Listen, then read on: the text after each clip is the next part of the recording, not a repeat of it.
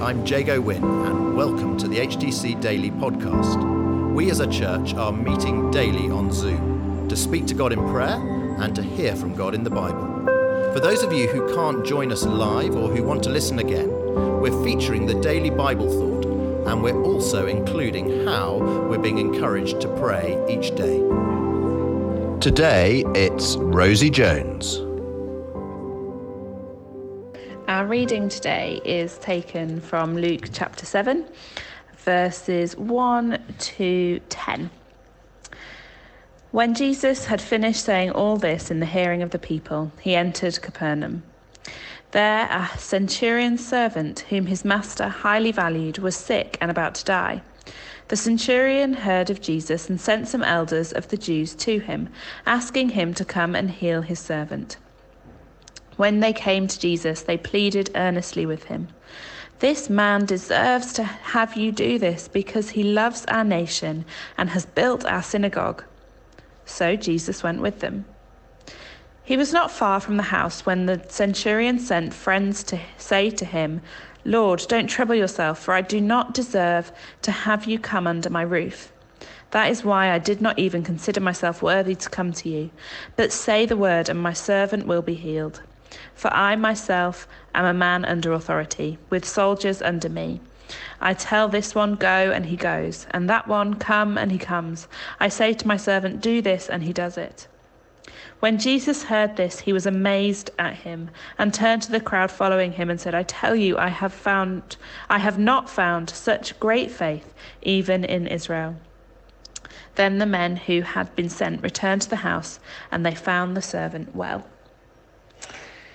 Now, I love this story. I am so encouraged by this story, um, and I am so excited by this story. But the reason is particularly around this idea of Jesus being amazed.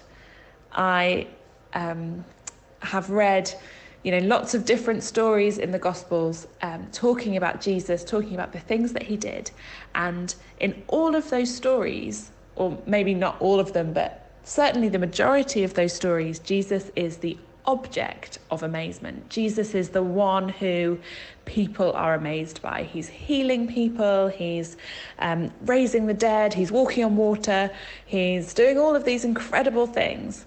And people watching um, are amazed. They are excited to see what he is doing. But in this story, in verse 9, um, it says, He was amazed. Jesus was amazed at the centurion's faith. And that just makes me think, I want to have the kind of faith that amazes Jesus. What do I need to do? How can I have faith that amazes Jesus? And to understand what that faith looks like, I think we just have to look back at this passage. There's there's quite a lot going on and I'm not going to have time to touch on all of it, but um, we start the passage with seeing Jesus entering Capernaum and um, this. Uh, the, this guy coming, the elders coming and talking to Jesus and saying, Come and help this Roman centurion. Now, that seems like an odd request. The Jews are at the time being oppressed by the Romans. Why are they coming and saying, Oh, here's a Roman, he's oppressing us, but you need to come and help him. We want you to help him. Well, actually, we can see that the Jews feel like this man deserves to have um, help. There is a, a feeling that he is owed a good deed. He's done so much. He's been a benefactor of the town. He's built synagogues. Um, he, he says he loves our nation. So, so he deserves you coming and helping him. Maybe, maybe this idea that we owe him one, we owe him a favor. And so as Jesus goes, um, he, he agrees to go, he agrees to do that. And yeah, as he gets there, the centurion realizes that actually Jesus doesn't owe him anything. Jesus doesn't owe him a favor. Jesus doesn't owe him a proof of power or to heal um, his servant. And he says, You know, please don't come. I don't deserve to have you even under my roof. He's realized his place in the context of who Jesus is. But he also has realized Jesus' authority. He's realized that.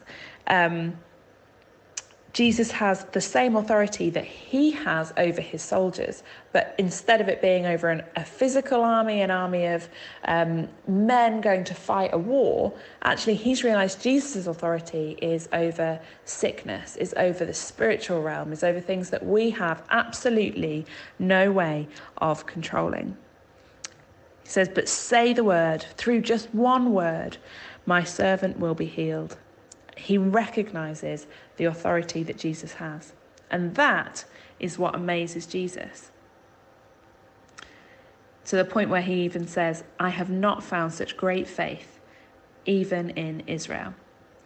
And I think for me, the biggest challenge here is how do I give Jesus all authority in my life and allow him to move and, res- and how do I respect the authority that Jesus has? What does this actually look like for me? I think in my life it looks like being able to come to Jesus and perhaps confess where I don't have control, where I shouldn't have control, perhaps, where I don't need to have control, and maybe I, I want to. Maybe I need to relinquish what I'm trying to cling to over to Jesus. Maybe there is a physical situation, an illness, or a painful relationship or other things that we need to say to Jesus, I know that you have authority in this. I'm asking you to come and move in power.